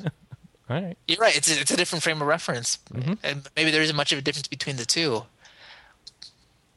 But if, if the I, I would like to see like okay, so we hired a new C, we hired a new CEO. We're doing this new business practice. We're not making tablets anymore. I don't know. It's interesting though. Okay. It's just frame of reference. Who's got an iPhone? A phone, I got one. You got an iPod Touch, right?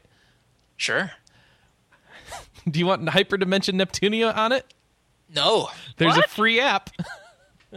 it comes with a clock function and a touch button that makes characters from the Neptunia series, Neptune and Noir, react differently depending on the time and date. There's different reactions for morning, lunch, and evening, and there's holiday reactions for Christmas, birthdays, and Valentine's Day, and so on. And you can pay to download additional features. Including if you get the full paid version, there's a like meter that fills up the more often you use it. Failing to use the app for a day resets it to zero, and there are three levels of the like meter, and filling each one makes Neptune and Noir say something different when you tap the touch button. So if you want to see the sort of mobile crap that people can buy in Japan, here you go. right now available I on your just iPhone. kind of want to get it. What? I would just say back to the Kickstarter thing really quickly. It just reminded me really is that All right. is that I know it's funny we're going back. Just he was saying these comments Yeah. as right when uh, the Dreamfall thing that that team was getting back together. they were literally just to make this you know the sequel to Dreamfall that people have been waiting for forever, and it made its funding goal uh, like a similar amount of money in a day. What is Dreamfall? Don't you remember those uh those uh I never They're played sort them. of oh, the longest journey ones. cliffhanger Okay. games. Yeah? yeah, yeah. Ninja's really into them, so he was super excited when this Kickstarter started. It sounds like they got like the vo- a voice actor from the first game back. I saw. yeah they brought they got the they got the band back together. I think that's maybe what Kickstarter should be about: getting the band back together to make a project to make a project, not just getting Now the band this back is a. Norwegian game, right? Yeah, it's Uh, a foreign studio. Yeah. Okay. Cool. Yes, from 06 and 08, d- depending on what version you played. Um, okay. Cool. So they're making another one, and they got their funding already. Cool. Yay, adventure games. Cool. Uh, what else I got? Ooh, we saw images of a Pokemon from X and Y. Nymphia. It's an e- it's an evolution of Eevee, and all we Uh-huh. really know is um, is it's very colorful. It's like pink, right? Or yeah, something? it's got a bow tie on yeah, and it's stuff. with with little bows on it. Yeah, So does this one So- evolve through the power of love? I don't know. We're not sure. I mean, the type hasn't even been revealed yet. Right, Love type. it's the love type. Well, and actually, that's the thing that I think a lot of people are discussing is is this a new Pokemon type? Because it doesn't. I mean, if this is an Eevee that's from a type that has that there isn't a type in it yet, um, I mean, what are the options? I mean, the, the Eevee evolutions all look like their type. So you know, Jolteon is yellow and electric, and So you new know, type coming. Porno. Well, that's that's the uh, that's the theory that I've been reading in a few different places. So. All right. Cool. All right, all right, Manny. So you don't want to put Neptunia on your iPod Touch. How about the Pokemon TV app, where you can watch free episodes of the Pokemon anime, all of its 15 seasons. They're rotating in 50 episodes a week, and they, you know, so if you stick with it, you can get through every single show in all the series. Wait, did the old episodes go disappear after a week? Um, so they have each series, and they have like a selection of episodes, uh, usually in order, from each of those series. And then, um, so you can watch like episodes one to seven this week, and then next week you'll get like episodes eight to fifteen or something. So every week you get more in each, and they've got all the different series, so you can kind of watch them all in parallel. It's kind of weird. Okay, so there's no such thing as free. What's the catch? It's free. Advertising? I don't know. There's trailers, additional features coming in the app. There's um you can also from February 15th to 18th, you can watch the movie Pokemon the movie Kyurem versus the Sword of Justice for free. And um yeah. That's Huh. it. Yeah. Um sorry, yeah. So there's an upcoming GameStop event for Pokemon on March 4th by the way. So if you can uh you can get Mel- Meloetta by going into GameStop on March 4th, and they're kind of pimping that in this app as well. So, uh, this app is going to come to Android devices soon, they say. And the reason it's free is, you know, because getting kids to f- watch Pokemon for free keeps them interested in Pokemon, and then they want to buy more Pokemon stuff. And the reason you can't watch all the episodes at once, of course, is so you can go buy the DVDs, right? You know, what I wonder is if you watch all of that Pokemon back to back to back to back to back, do you realize that the show really hasn't changed in over a decade? I think you do. So I recommend Hey, taking five year. But there was a really, really good point made on the Pokemon Parodies Twitter this week. Is that the fact that Ash gets stoned in the Mew versus Mewtwo movie is why he hasn't aged in 17 years. He gets stoned. He Yeah, was he gets killed. petrified. He's a heretic. Oh, and that's why he doesn't uh, age. Okay. He's actually dead. Oh, he's actually dead? Yeah, No, he was he's not stoned to dead. death. Huh? No, he's yeah, not and then he was- stoned. He was turned into stone. Yeah, and then he was raised by the Tears of Mew. Okay. I don't remember. It's been so long since I've seen that movie. See, the thing is, no one else seems to notice that he hasn't aged either. I think it's just it's I just think it's just time kind of one of those awkward things it's that time it's like compression. You don't want to mention it because they might be sensitive about it. Well, Hmm. you think he has any Andy Milonakis disease? I think he has. I think that it's actually taking place in a normal amount of time. It's just that like three of those series equates to like six months in his life. I think it's just weird cloning. Every Okay. there's a million clones, and he's whenever he dies or gets old, Well, he just you've gets seen the replaced with new- nurses. There's a million of those nurses, right? See, So- all clones. Yep. But they're okay. all sisters and cousins. That's what they want you to think. So of course they're sisters. They come They're from the same batch of test Yeah. tubes. Yeah. Nah. Yep. All right. If you own a Mac and you've been playing Borderlands 2, you've been wanting some DLC. Well, my news here for you today is that you will be able to. They're going to get Sir Hammerlock's Big Game Hunt um, in a patch update 131. Uh, the, the the whatever. Yeah, but you're not getting it for free. It'll be 10 bucks for the DLC. Is the important thing. and then you know getting a big patch with lots of fixes. So, yay, Mac people! All right, so if you plan playing, okay, all right. Oh, So, that reminds me. Origin is on Mac now. What if I tell you? Oh, oh really? Yeah, and it's uh, Feral put all their games on there, and uh, yeah, Is there I think more stuff on? the Mac. Is there stuff available on the Origin that isn't available any other way in the Mac now? no, Oh, okay. So it's just Hey, another. Yeah, another Anna? I hear the origin is perfectly no. it's fine now. Yeah. Whatever. I I was listening to someone complain about Origin in a in a podcast, and I was like, their complaints didn't sound actual. It sounded like their their complaints in theory or concept, like, oh, it's bloated. Like, because I have it, it's not bloated, and it's like, are you actually using this software? If Origin is bloated, Steam is bloated. I know it's that. That's the thing. Like, yeah, I understand not wanting it. That I understand. It's just the, I don't want another client, another what the complaint download. I mean, be. Yeah, you don't another want another password, thing. Yeah, everything. and that's fine. But when you talk about it being bloated and all these other vitriol, like it was, the guy was getting very upset, and it was like, okay, I understand you don't want it, but that doesn't mean it's a piece of, you know, I, I there's a lot worse things that I've put on my computer than Origin. um. Anyway, bug. yeah. Say what? Weather bug. Weather bug. Yeah. That's not bloated though. It's just really annoying. Crapware. Yeah, it is crapware. Uh, Square Enix has brought the iOS port of Final Fantasy Tactics to Android. So now, if you have an Android tablet, um, I don't, and Feel I free don't, to pirate this game right away.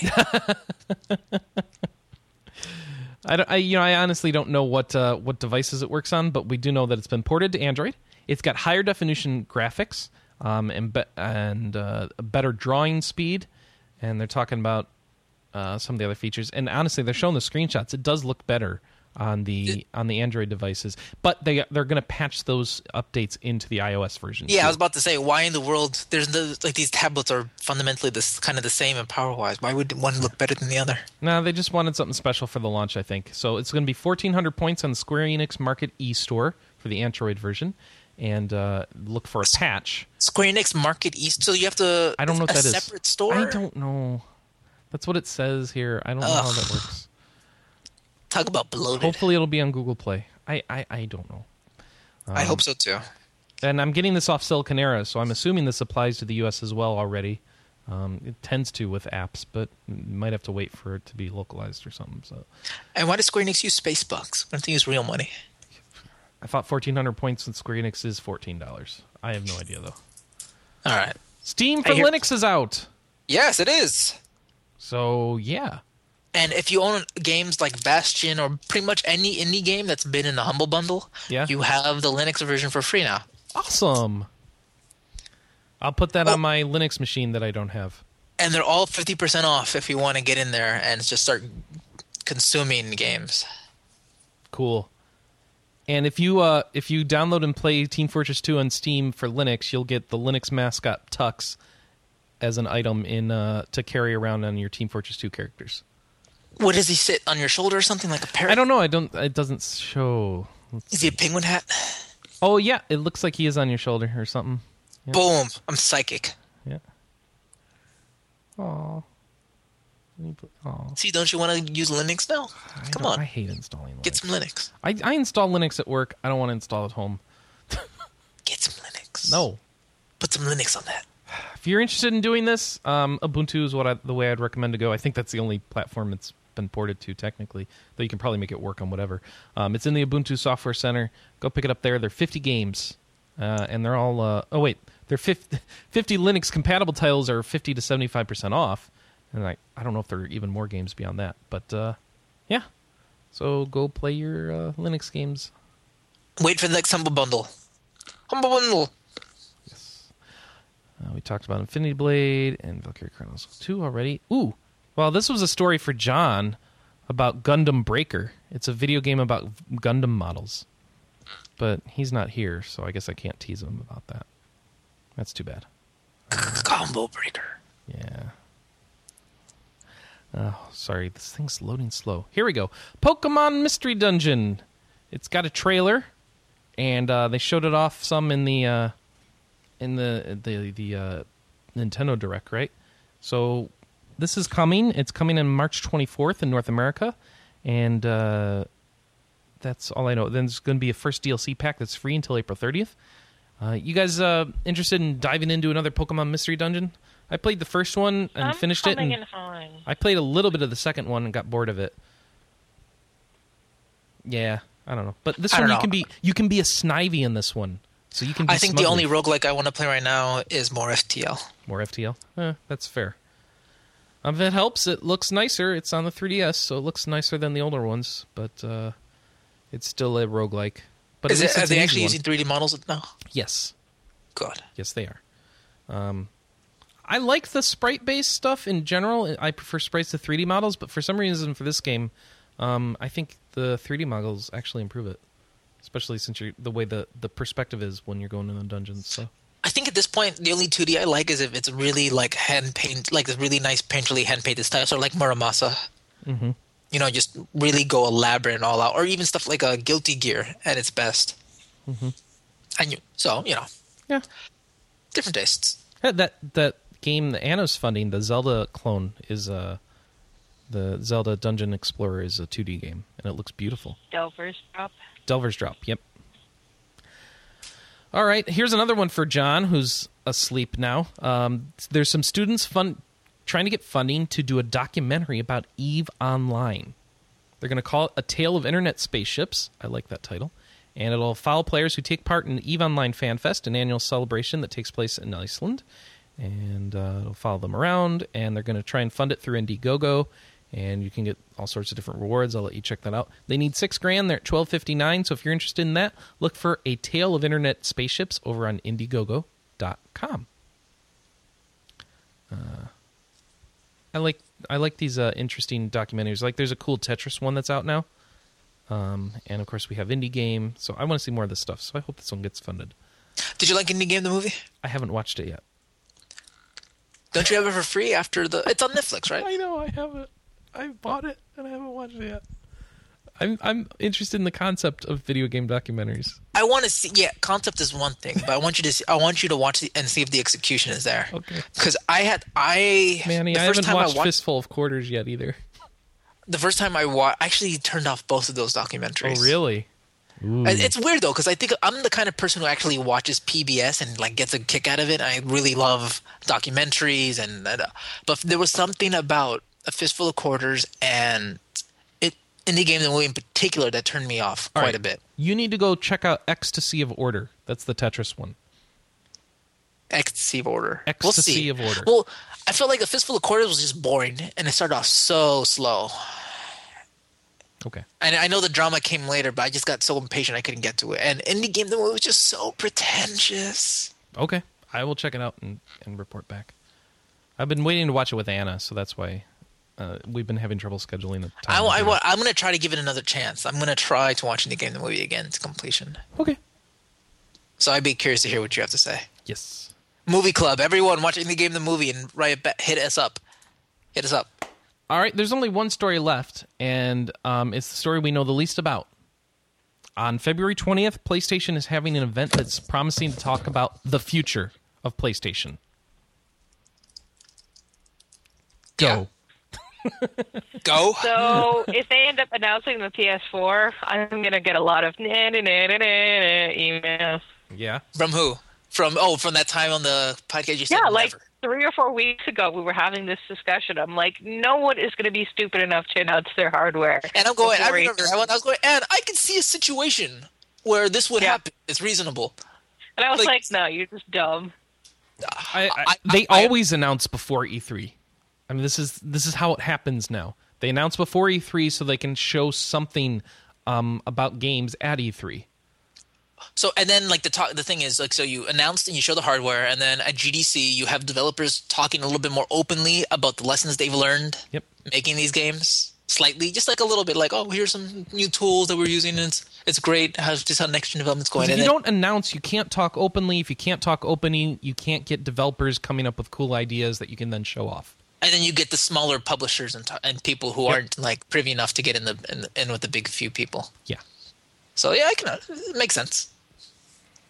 It makes sense. I think that's why people hate Pachter, though. I mean, because he says things that gamers. What what, what did Pachter say? I mean, he was one of the first ones to, to like publicly suggest that Sony would announce well before E3. Ah, okay. People were like, even remember we got the email from uh, yeah, you're right. From Oslo. and- Yeah, and people, I, I think people hate Pachter because he says things that gamers would hate, but makes uh, sort of business sense to companies. Well, You know, he also so- just says things that are crazy in order to stay on top of the press releases. yeah, absolutely. You know, But, and like some of those crazy things are like suggesting that companies, you know, do more anti-consumer things because Yes. it'll make them more money. right?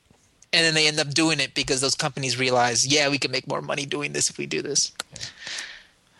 Um, so things that we know about since the announcement of this event, Wall Street Journal claims to have a report that the next PlayStation will stream PS3 games to itself. So instead of being just having compatibility directly by hardware and having all the difficulties that you have to do supporting that, they're just going to use that Gaikai acquisition to let you stream your games. But that might mean you have to buy them again, which would suck, right? Um, we don't really know anything. There's a, a image of a prototype controller floating around. The controller looks ugly. It's It has unlikely- a touchpad in uh, the the center of it, Yeah, it's like uh, like the back rear panel of the Vita. Yeah, but it's it is ugly, ugly. If it really is a dev kit thing, I expect it to look very different by the time you get a shipping product. Well, some if you haven't seen the pictures, think uh, so gigantic I- I got it touch, on screen touch here. screen where the start and select buttons are. Uh, new triggers. On the- Gigantic being an inch by three inches, but yeah. well, in the middle of a controller. It seems- Yes. And the little speaker in the middle of the controller too, or is that a microphone? I see. uh, My, nobody knows at this point, and it has these weird. Uh, the sticks are in the exact same place, but they have they're slightly concave. Yeah, they're well, they're they're ridged. They're they're yeah, they've got a rib around around the outside of the um of the of the stick, kind of like a third party controller might try to do something different. So yeah, It's interesting. Honestly, it looks fake. I mean, it looks like a fake little mock up out of plastic. So I don't think this picture is real. We will find out in four days. Four days, we will see what the future is. And wouldn't it be funny if they're just announcing some peripheral or Oh, just a- smart a- TVs. a, a you know, a, yeah, something completely unrelated to PS4. I would really um feel bad. Oh my goodness! For whoever has to do that. So angry. Well, you know what's different though? They haven't come out and denied it. And a lot of times when people get uncharacteristically hyped for an event like this, they will come out and say, "No, we're not talking about anything about a new system." Oh, are you kidding me? It, it is a new system. They even started the, the history and evolution of the PlayStation franchise. They're sort of uh, on their PS blog. They're releasing these little videos, Okay. sort of chronicling the, the journey of the PlayStation brand from the first PlayStation till now. All right, and it's happening then. He's happening. It's happening. All right. I don't know if I'm excited. Just I don't I don't know if I'm super excited. Just more like we'll see. So next after- week, I, yeah, we'll see. I mean, I, I'm not going crazy, but well, of, of course it's being live streamed, so it's like what time is it? oh, I don't know. Okay. I think it's like six East Coast time, six or seven. I should know. I have the darn story on my screen, but it doesn't say. Because it is taking place in New York, Okay. so New York time. I'm Oh, you mean 6... PM? Yeah, Hmm. uh, I guess. Or do you mean 9 Eastern, 6 Pacific? No, six East on the East Coast. Just New says February 20th, PlayStation.com. York. All right, So we'll I don't find know out. what time. It's all good. It's all good. Yeah, we'll find out. Uh, we got Hey, some Chris. new. Yes. There was a game that came up in the Nintendo Direct he didn't talk about. Are you playing Puzzle and Dragons? Maybe. Mm-hmm. What was the game? Harvest Moon, Game Boy Color, Oh, River that's King, right. Game Boy Color. Natsume's got its uh, Game Boy Color releases plugged at the uh, on the Nintendo Direct this week. Yay! Um, Yes, that cool. So if you want to play uh, old Natsume games, they're right there on the eShop for you now. No, coming. Oh, coming. Okay. When? Soon. Soon. Okay. so all right. New releases. As soon as we get the stupid e-manuals approved. Ah, there's the inside info. All right. That's what I was waiting for. New releases that are also coming soon. Generations of Chaos 6 is coming out for the PSP on the 19th, and Blood Knights is coming out for a lot of platforms I don't know anything about either of these games. Um, yeah, but uh, that's that's what I've got for you as far as what's coming up. Don't expect a lot this week, other than just the uh, details on the PS4. The week following week will give us some uh, some Etrian Odyssey love, though. So, um, oh, if you haven't playing the Etrian Odyssey 4 demo, play it. It's awesome. I played the heck out of that. Um, I forgot to mention it. I played that a lot this week as well, and that uh, that demo is fantastic. Go get it, play it. It's a good game. Um, oh, someone in the the chat room, Hooktomaster is getting Generations of Chaos Six. I don't remember hearing a good thing about any of those games, so I hope he will enjoy it, and we'll let you know once we get a review up. And speaking of reviews, we got two up this week. Ni no Kuni's got a review up right now. You can go read the thoughts on that, as well as Fire Emblem on the DS. Um, here's a hint: Fire Emblem reviewed a bit better than Ni no Kuni. Um, as I'm hearing it, it sounds like Ni no Kuni has some issues as the game gets continues on. So, um, there you go. That's that's a that's it, Manny. Unless you got some stories I've been missing. Um, No. All right. I think that was a show. That was a show. Let's all do right, like right. Jon and Do we have a question this week for people since they responded so nicely to all our old qu- to our questions? well, someone gave us a question, right? Oh, what's the question of the week? I don't remember anymore. Okay, well, I, we can pick a new one. Okay. What's your favorite video game related documentary or TV show? Something that sort of Boom. chronicles the journey of video game players. I like it. Let's do it. If you'd like to leave feedback for the show, you can do that at podcast at rpgamer.com. You can call us at 608 729 4098 and leave a voicemail. You can email your MP3 file over to podcast at rpgamer.com, or you can go to our message boards. Go to the latest updates forum at board.rpgamer.com. And inside there, you'll find a thread for the podcast, and you can contribute right there, and we'll read it on the show. Uh, with that, I want to thank everybody for being with us, watching us live over at rpgamer.com slash live. Thanks to Hooked Master and Jason and T- Tiggs and everyone else who's in there and Funitman. Um, if you'd like to join up with that, 9 a.m. Pacific, noon Eastern, to watch the RPG cast live, uh, you can, of course, catch us on iTunes. Leave us a review. That helps us out. Follow us on Twitter at twitter.com slash rpgamer. I'm Sam1001. Manny is Marino EM. Anna is AM Neufeld, N-E-U-F-E-L-D. And Jon is Mecha Quinn. Boom. Tough actin' Tinactin. Tough acting Tinactin. That's that was the catchphrase, right? He's, Oh, right. Boom. his- Tough acting Tinactin. All right. And then with that, we're out. I'm going to go put some athlete's foot cream on. All right. See ya. Ew.